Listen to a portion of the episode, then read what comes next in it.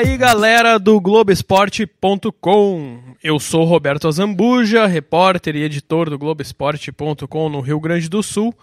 Esta é a décima edição do podcast do Inter. Deixaram chegar, hein, Deconto? Deixaram chegar, são 10 edições. Incrível isso.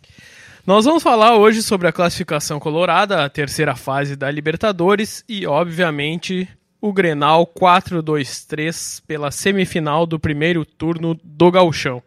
Estão aqui comigo, conforme já citei, o Eduardo Deconto, setorista do Inter no Globoesporte.com. Tudo bem, Eduardo? Tudo tranquilo, uma honra estar aqui ao lado de ti para falar um pouquinho do Inter. Tem muito assunto, né? Muito assunto, mas eu acho que a honra maior é estar ao lado da Paula Menezes. Eu discordo. repórter da RBS TV, de novo com a gente aí, Paula, tudo bem? Oi, Beto, tudo bem? Prazer estar aqui com vocês pela primeira vez no podcast do Inter, né? O que eu fiz antes era o do Grêmio. Isto, todo Mas mundo polivalente aqui, né? Polivalente. Aqui- Jogamos aqui em todas. Aqui nesse podcast, acho que ninguém quer saber de, de Grêmio aqui, né? Só Inter, tá? Ah, é verdade. tudo Tomou bem. corneta, tomou corneta na largada. Na Em largada. semana de Grenal, né? Ainda mais semana de Granal. Tu pode perceber que a, que a Paula se maquiou pra fazer o podcast, né, Eduardo? Não tinha percebido, pra tu ver. Muito bem. Na verdade, a maquiagem já tá no dia, porque a gente foi no treino do Inter, né? Mas- Então é isso aí, vamos falar de Inter. Na última terça-feira, o Inter venceu a Universidade de Chile por 2 a 0 no Beira-Rio.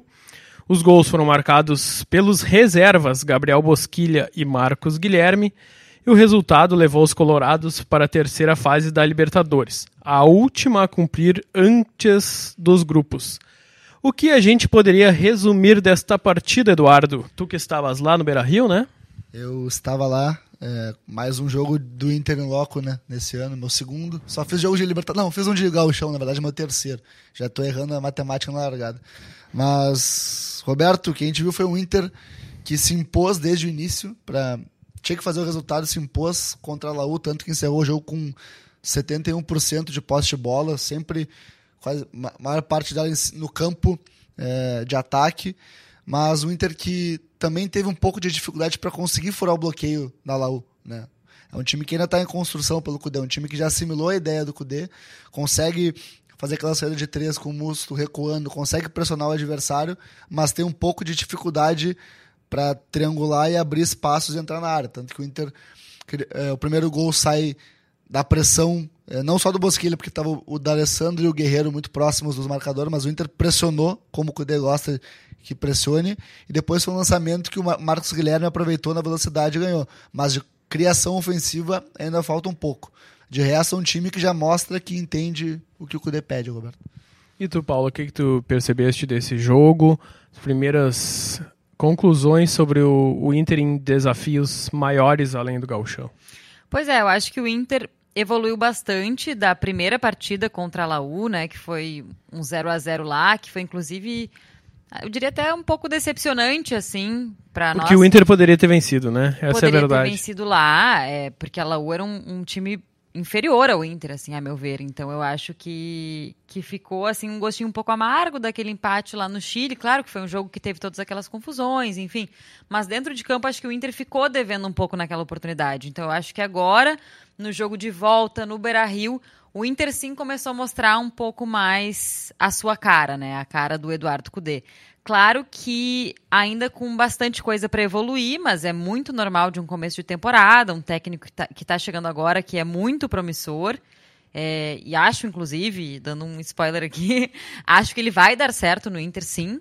Então acho que, que ainda tem coisas a evoluir, mas acho que foi um bom resultado. O primeiro gol saiu ali numa falha, né, da, da Laú, mas depois o Inter conseguiu fazer um pouco mais do seu jogo e mostrar que está evoluindo nesses trabalhos. A gente viu que o, o primeiro todo do Inter foi, foi de pressão total em cima do time, como tu já falaste, Eduardo. Mas aconteceu realmente isso, que, que demorou para concluir. Não digo demorou, mas faltou qualidade, faltou mais precisão. Não sei se tá faltando esse último encaixe do, no, na entrada da área, se aproximar do gol, porque, se eu não me engano, até o zagueiro entregar ó, o gol, que foi 43, 44, só tinha o goleiro, o goleiro da Universidade de Chile só tinha feito uma defesa. Um chute do, do Alessandro, se eu não me engano, logo no início do jogo, é isso? Sim, o, se não me engano, o D'Alessandro logo no começo do jogo faz um, finaliza da entrada da área e o, e o, e o Campos, cara, o goleiro que estava estreando, faz a defesa. E depois o Guerreiro arrisca de fora da área no chute de pé esquerdo, que o goleiro espalma para frente, mas depois se recupera. Foram duas defesas. O Inter, ele tinha gente no campo de ataque, eu até fiz uma foto, foi curioso, eu fiz a foto, postei e o Inter fez o gol no Twitter. Ah, bem que, lembrado, a gente eram, percebeu isso. Eram oito jogadores da Laú na linha dentro da área, fechando todos os espaços em frente da área, então era muito difícil de entrar mesmo na área da Laú. E tinha, se não me engano, seis ou sete jogadores do Inter também na imagem, então o Inter tinha gente no ataque. Mas a Laú estava muito fechado, o Inter não conseguia furar esse bloqueio da Laú. Furou numa jogada que teve a falha do zagueiro, o zagueiro realmente falhou, mas também teve um mérito do Inter, porque o Bosquilha, ele cumpre o que o Cudê pede, pressiona o, o zagueiro, e o D'Alessandro e o Guerreiro também estavam na jogada. Então, a Laú saía pro jogo com três jogadores do Inter marcando três jogadores da Laú. É a pressão, é a intensidade que tanto o Cudê pede. É, obviamente que teve a sorte, por assim dizer, do, da falha do zagueiro, mas o movimento treinado pelo Cudê estava ali também, entendeu? Claro, tava, a cara do técnico estava ali. Sim, sim, foi um gol bem ensaiado pelo Cudê nesses dias de trabalho. Um detalhe que a gente percebeu aqui, acredito que tu no estádio também, a Paula também, que o, o Moisés, pelo lado esquerdo, tinha muita liberdade. E aí até os nossos colegas aqui que estavam na redação estavam uh, falando, mas o, a, a, o, o, Inter não inverte o jogo para o Moisés, o Inter não inverte o jogo para o Moisés, ele está livre o tempo todo. Mas isso era justamente o que a Laú queria, né? Que era fechar o lado do, do Rodinei e do D'Alessandro e deixar o Moisés jogar mais, mais livre para para porque acreditavam eles que, que, que tinha mais deficiência por aquele lado esquerdo. Uh, vocês acreditam que, que essa é a, é a forma que os, que os times podem encontrar e que o Inter tem que se preocupar? Ou a. vamos dizer assim. Uh, o, o, os dois lados ainda. Os dois lados da defesa ainda estão bastante equilibrados, assim, nesse sentido. Assim, eu, pelo o, o, o Cudê, ele pede eu também percebi o Moisés sempre, sempre livre pela esquerda, inclusive errando bastante os cruzamentos. Ele acertou, acho que o cruzamento no jogo pode ter acertado, mas de cabeça eu não lembro de nenhum. Mas é que o Kudê, ele espeta sempre os dois laterais, né? Então é uma forma de tentar abrir o campo também um pouco. E à medida que tu tem o D'Alessandro, que é o jogador mais criativo por um lado, acho que é até natural que tu feche mais o espaço e sobe para o outro, né? Sobra no outro, é natural assim pela movimentação. Então o Moisés estava aparecendo sempre livre porque o Cudê abre o campo com os dois laterais espetados. É... é um cuidado que o Inter tem que ter nas duas laterais, sem dúvidas, a cobertura, porque os dois sempre sobem. Né? Os, é a característica, é o padrão. Recua o Musto, os laterais sobem, Edenilson e Patrick sobem, né? Então, eu não diria que é um desequilíbrio do Inter, mas é algo que tem que ser cuidado, sem dúvidas. É que, na verdade, o Inter buscou dois laterais de força física, né? São dois laterais de força, dois laterais, como o Conto já detalhou aí. de vigor, né? E vigor, de vigor. Assim, eles não são aqueles jogadores do cruzamento mais refinado, de colocar a bola na cabeça, por exemplo, do Guerreiro. Talvez isso vá ter, e com os treinos eles possam ir melhorando isso. Mas digamos que essa toda essa qualidade, esse refino, talvez não seja a maior car característica, nem do Rodinei, nem do Moisés. Porque eu vejo eles como laterais mais de força física, realmente e vigor. Para poder ir, para poder voltar, né? Claro. E são características super justas da posição. Ser lateral é uma posição difícil, né? Porque tu tem que apoiar, depois tu tem que ajudar também na marcação. E no Brasil a gente sabe que é difícil encontrar jogadores que tenham todos os, os verdinhos, né, de check ali. os atributos necessários. Todos os atributos necessários, né? Mas, enfim, vamos ver como eles vão evoluindo, né? Eu tenho que, como o Eduardo falou, o principal é, é ver o que, que, vai acontecer quando pegar um time que vai roubar essa bola e vai sair no contra-ataque, né? É, a, a, ideia é ter o um Musto ali justamente para isso. Mas na, a teoria é uma coisa, a prática é outra, né? Claro, claro. Até tem que ver como vai funcionar esse estilo de jogo do Inter de marcar na frente, mais adiantado, com os zagueiros na linha do meio do campo às vezes, contra um time que tem refino para sair jogando lá, ou um time fraco, vamos ser sinceros, né? O futebol chileno vive um processo de, de entre-safra, por assim dizer, que acabou aquela geração de Vidal, de Alexis Sanches, sabe? Essa geração bicampeã da Copa América e não renovou, não renovou a safra de jogadores, né? Então, o Chile hoje não é um futebol tão de alto nível quanto já foi na América do Sul. E a Laú é um time que quase caiu ano passado, por exemplo, no chileno. Não caiu porque o campeonato foi paralisado. Então a gente tem que levar em conta também a fragilidade do adversário. É, é um mês de trabalho, por exemplo, vai marcar um time como o Flamengo, que tem jogadores de muita qualidade para sair jogando. É difícil tu marcar alto o Flamengo, né? Ah, é, tem esse detalhe. Ah, mas é. talvez daí todos os times do, do Brasil Sim, tenham não, dificuldade claro, claro, de marcar claro, o Flamengo. Claro, claro. Não, a gente só, só tá levantando o sarrafo justamente para ver até onde pode chegar esse, esse nível de jogo que o claro, Cudê pede, né? vai enfrentar o Flamengo também. E lembrando que é um mês de trabalho, né? Fez agora no sábado, no mês de trabalho. É, é natural que você tenha dificuldade de executar essa agressividade contra um time que já está num estágio bem mais avançado de trabalho, que é o Flamengo, por exemplo. Né? É, o Cudê vai enfrentar algumas dificuldades é, com as ideias dele é, no, com as peças que ele tem, né? Até no pós-jogo, é, o Maurício Saraiva falava sobre isso também, porque as, a ideia do Cudê é muito boa, né? Que os jogadores podem ser polivalentes ali. Um volante não precisa ser necessariamente um volante, ele pode ser também um meia e um, um lateral. Meia, um lateral, exatamente. É, o próprio Musto, que o Deconto citou, às vezes ele é um zagueiro, às vezes ele é um volante, né? Assim, exatamente. ele vai variando ao longo do jogo. Só que dependendo muito das peças que tu tem, talvez tu encontre uma ou outra dificuldade, né? E é o que a gente, a gente tem falado muito, a imprensa tem falado muito também, por exemplo, pode ser uma dificuldade pro Moledo sair jogando, por exemplo. Que não é um jogador que tenha tanta qualidade no passe quanto um Vitor Cuesta, por exemplo. Uhum. Então, acho que são coisas que ao longo do tempo a gente vai descobrindo e o próprio Kudê vai vendo e adaptando o que ele pensa com o que ele tem na mão. Acho que tem tudo para dar certo, mas acho que tem que existir essa, essa equação que tem que ser aí colocada, né, como se fosse um quebra-cabeça, assim.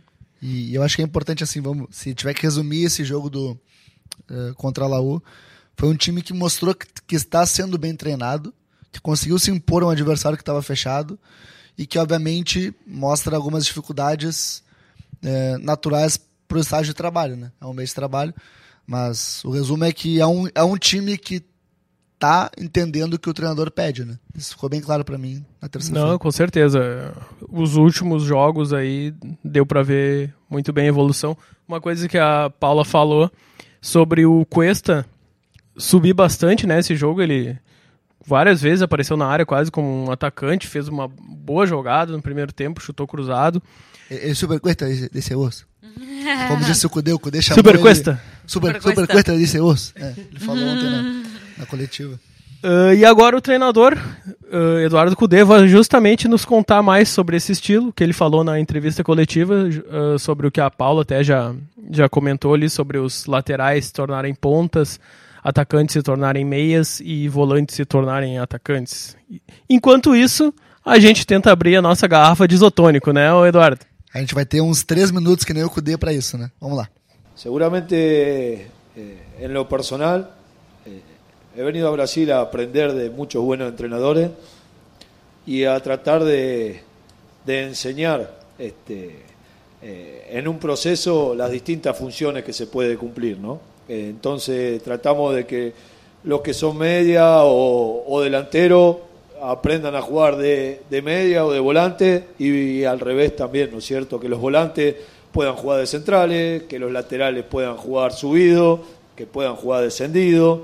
Eh, es este, un trabajo constante que intentamos hacer y, creo yo que lo van asimilando cada vez este, eh, mejor. A veces eh, he visto que han falado que jugábamos con cuatro volantes y, y si, como dijeron anteriormente, estamos jugando de la mitad del campo para adelante, ya pasaron a ser algunos media, algunos pasó a ser central los laterales pasaron a ser punta por momento o extremo y, bueno, es las distintas funciones que estamos tratando de cumplir. Acá eh, no es encasillar las características o lo que ustedes eh, piensan dónde juega cada jugador, sino la función que va a cumplir eh, en los distintos juegos y en tratar de, de encontrar los movimientos para encontrar los espacios en esos juegos, ¿no? Tá aí, Eduardo Cudê, então. Vamos explicar o que, que é a, brincadeira com a garrafa de isotônico, né, Eduardo? Tu tava lá, tu pode nos contar melhor a cena que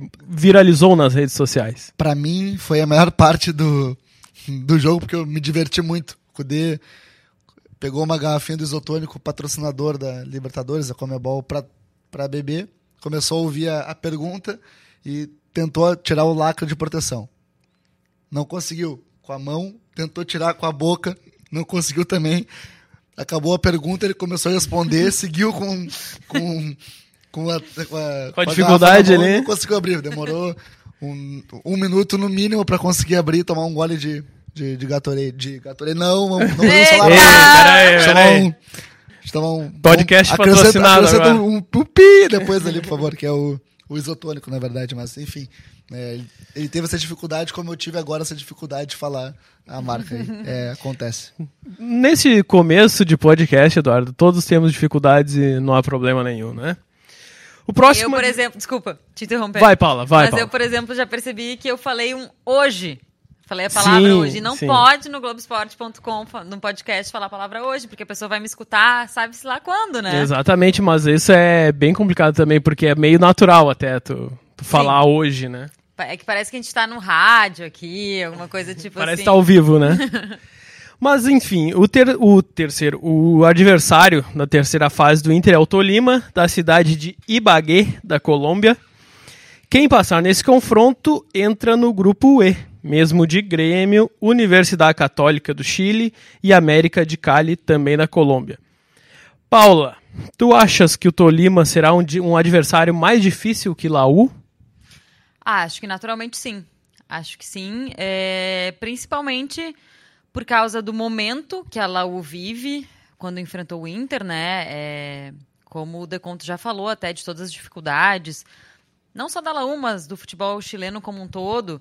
Mas era um time que talvez nem estivesse na pré-Libertadores, né? Se não, não, tivesse aquela confusão. Ele ganhou toda. a vaga no VO, né? No, no VO. WO. No VO, da, porque a União Espanhola, né? Viu? Tu queria falar sobre a União Espanhola, acabou Falei. de falar. Ha. Viu?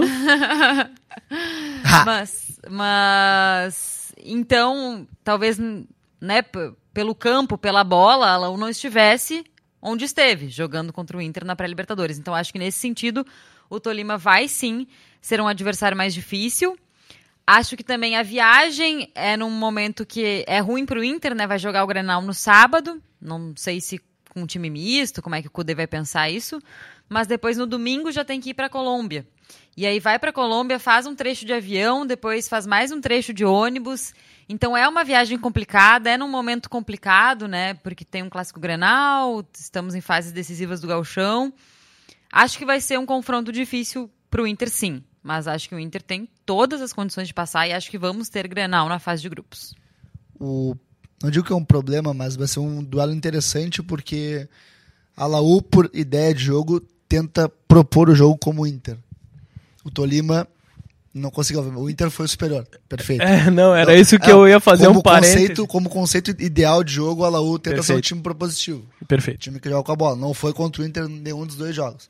O Tolima é o contrário. O Tolima é um time, é, por essência, defensivo, que se fecha bem atrás, gosta de recuar as linhas e explorar a velocidade nos contra-ataques. É um time que marca muito, tem muita pegada e explora os contra-ataques com atacantes de velocidade.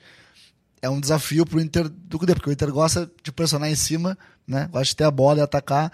Então tem que ter muito cuidado na cobertura aos laterais, muita proteção, muita intensidade, não só para pressionar, mas também na recomposição defensiva. É, vai, ser, vai ser um bom teste para pro time do, do Cudê, especialmente por essa semana que o Inter vive. Tem Grenal no sábado, deslocamento bastante longo, como a Paula falou. Vai jogar no meio da floresta lá na, na Colômbia, temperatura quente no interior da Colômbia, então é, é um baita teste pro time do Cudê. Mais um, né? Ô Beto. Fala, Paula. Só um parênteses. É, no, próximo, no próximo podcast, sei lá, semana que vem, a gente pode, em vez de tomar isotônico, tomar um café colombiano, né? Se o Deconto trouxer ah, pra nós Ah, pois é, vamos ficar esperando, né? Esperando. Já saiu a escala?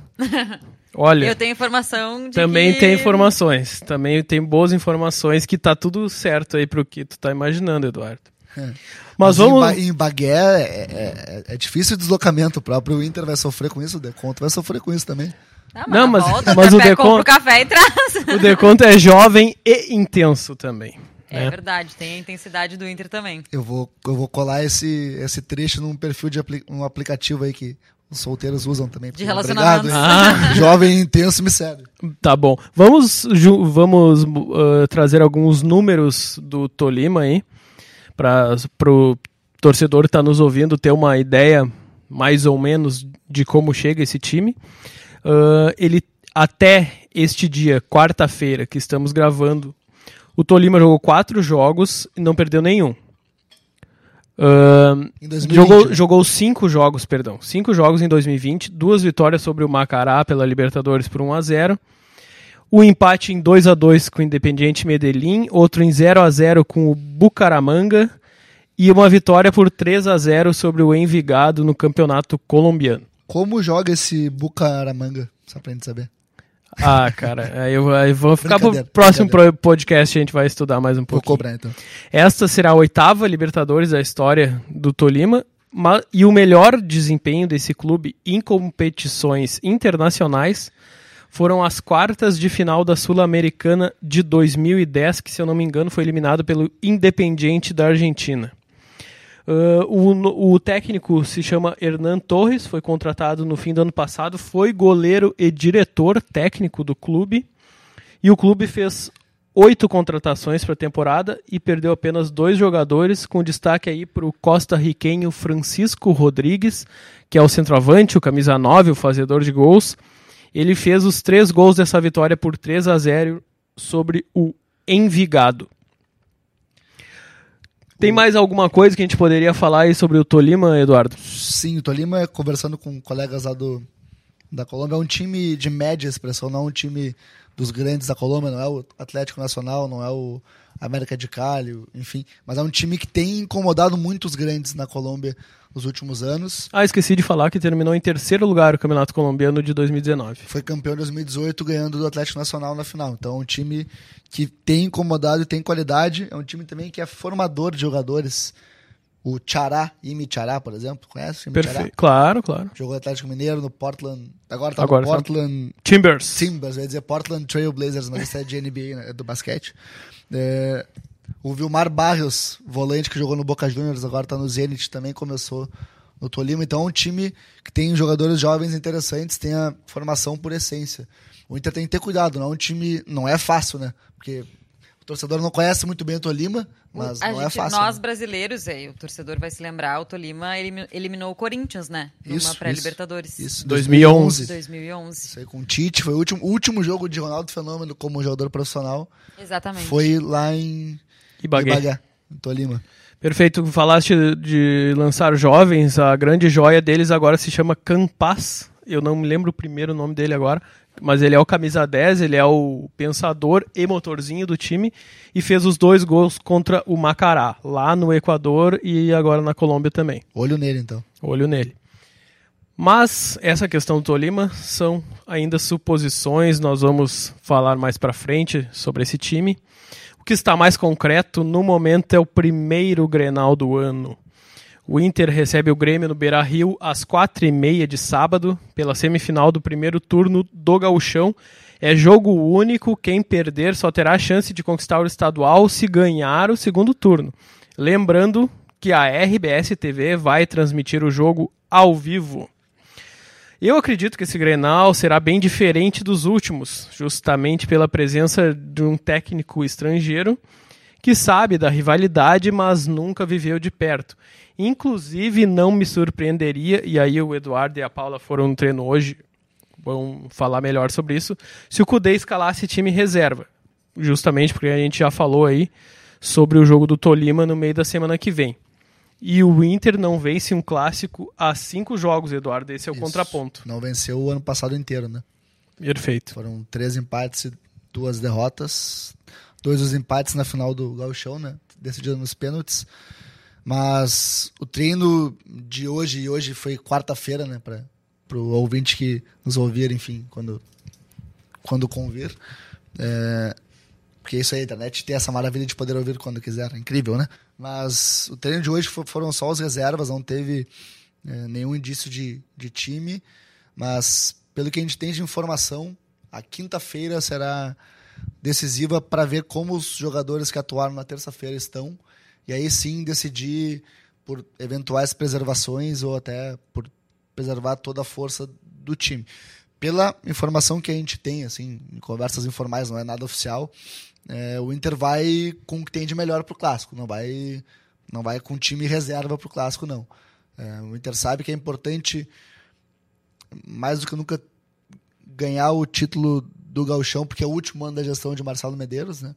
Ainda não conquistou nenhum título, então o Inter dá muita importância para o Gauchão e, sobretudo, ao primeiro turno para poder ter mais tranquilidade depois, né? Então, pelo que a gente tem de informação, o Inter vai com o que tem de melhor, assim, sem correr riscos de perder algum jogador para Libertadores, claro. Né?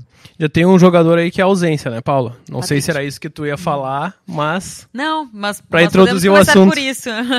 é, o Patrick certamente é ausência, né? Ele que foi substituído no jogo contra a Laú, nos primeiros minutos ali iniciais. É, foi confirmada uma lesão no abdômen e ele fica, no mínimo, três semanas fora. Então, certo é que o Patrick não está. Eu acho, é, aí assim, não tenho esse tipo de, de informação de conversas que o Deconto tem por estar todos os dias no clube, né? Eu faço os dois clubes, né? Tanto Inter quanto o Grêmio na TV. Mas, pelo que. A leitura que eu faço, que sim, o Cudê só vai preservar aqueles jogadores que realmente estiverem muito descontados, com algum risco mesmo. É, de resto, tá bem, vai jogar. Lógico que seria melhor para o Inter se o jogo fosse na quarta-feira, daí teria um descanso maior, né? Joga sábado o Grenal, na quarta-feira joga a pré-Libertadores. Mas é terça, tem tempo para se recuperar. Eu acho que nem que ele faça as substituições, né, ao longo do jogo, então aí aí coloque mais reservas. Mas eu acho que vai começar assim com o que tem, com o que tiver de melhor à disposição, porque é um jogo único. Perdeu, tá eliminado. Aí só vai buscar lá no segundo turno do Galchão. É um título que o Inter quer justamente por todos esses ingredientes aí de não ter ganho nenhum Grenal ano passado, por não ganhar o Gauchão desde 2015. É 2015, né? É. Gauchão não ganhei desde 2016. Oh, desculpa, 2016, isso. Desde 2016. Com Argel Fux. Isso. Aí 2017 foi Novo Hamburgo e depois nos dois anos seguintes o Grêmio. Isso. Então desde, desde 2016. Faz tempo que não ganho o Gauchão, então acho que a lógica é essa, é valorizar também, porque é um clássico, né? E que, com certeza o Cudê vai querer ganhar do Renato e... Sim, e vice-versa. E vice-versa. o, o Gabriel Bosquilha é o jogador para entrar no lugar do Patrick? Sim, sim, sim. É só pegar a produção dele, até, na minha opinião, superior à do Patrick nas, nos dois jogos que ele fez nessa posição. Os dois últimos é contra o Novo Hamburgo e contra a Laú. Então, Eu acredito que daqui uns dias, daqui umas três semanas, a gente vai gravar um podcast justamente debatendo isso que o, o Patrick não volta mais como titular. É o que eu acho. É, o, assim, né? Tem eu vejo muitos torcedores, até alguns críticos, que batem muito no Patrick. Eu acho o Patrick um jogador muito útil e bem importante para o esquema tático do Inter. É, tanto é que ele foi titular 2018, 2019, quase inteiros, assim. Perdeu posição brevemente para o Nonato, que é um jogador que está bem abaixo esse ano, enfim.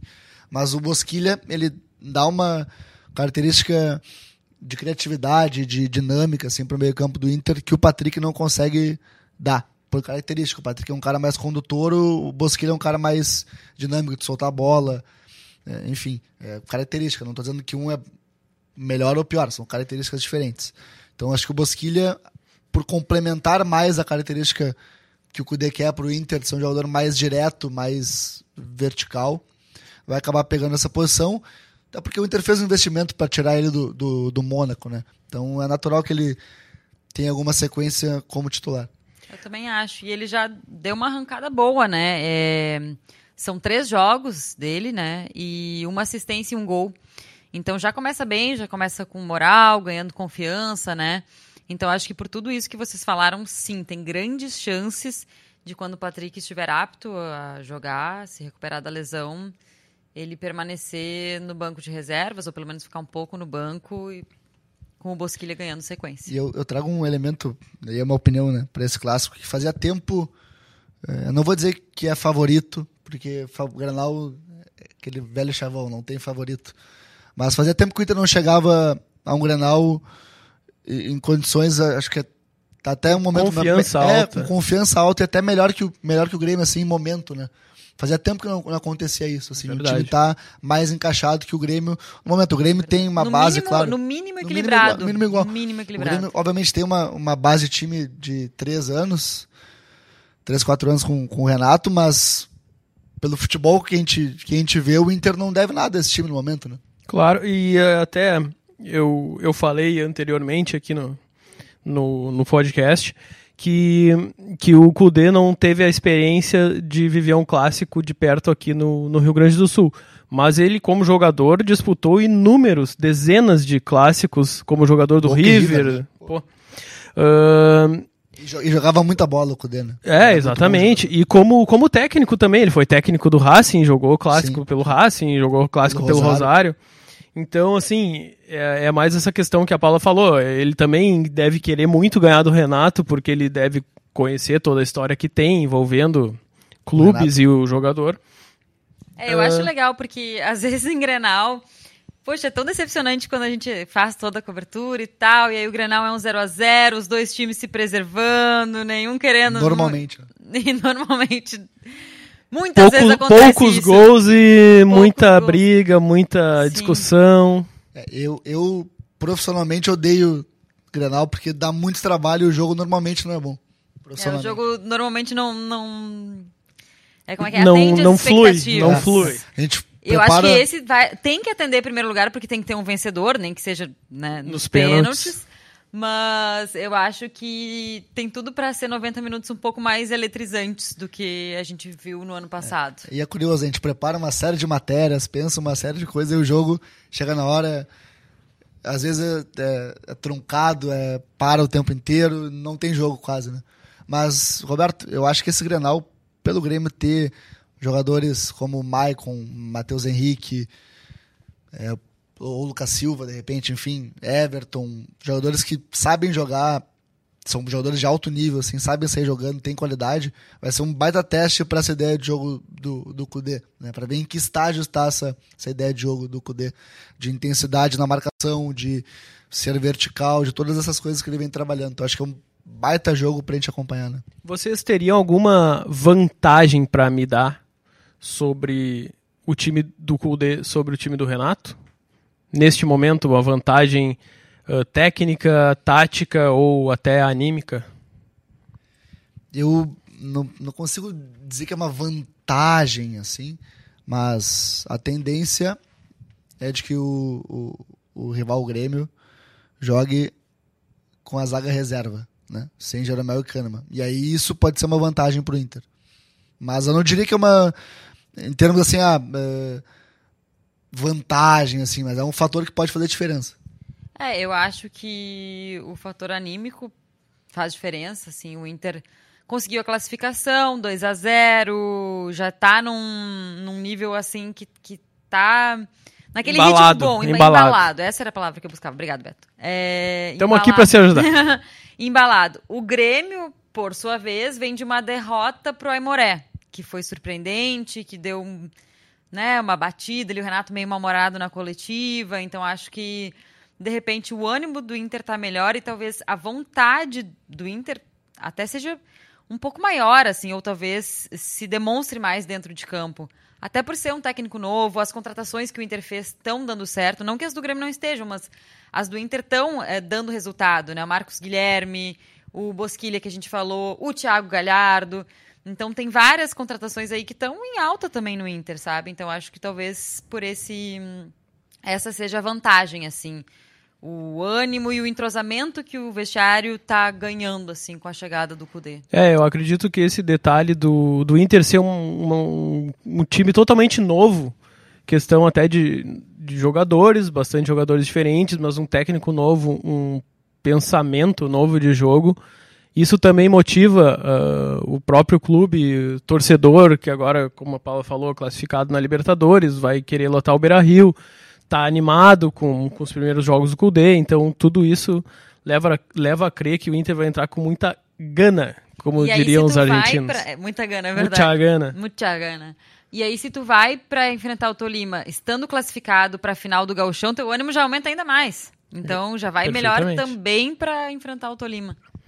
Perfeito. Então façam suas apostas. Inclusive tem uma enquete rolando lá no globesport.com/rs sobre quem vence o clássico 423.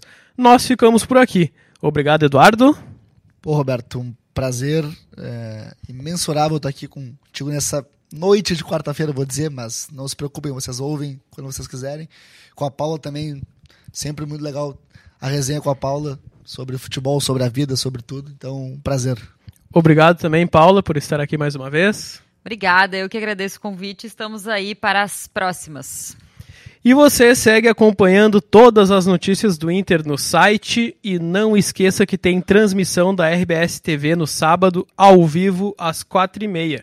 No Globoesporte.com, todos os lances em tempo real, com vídeos exclusivos. Um abraço e até semana que vem!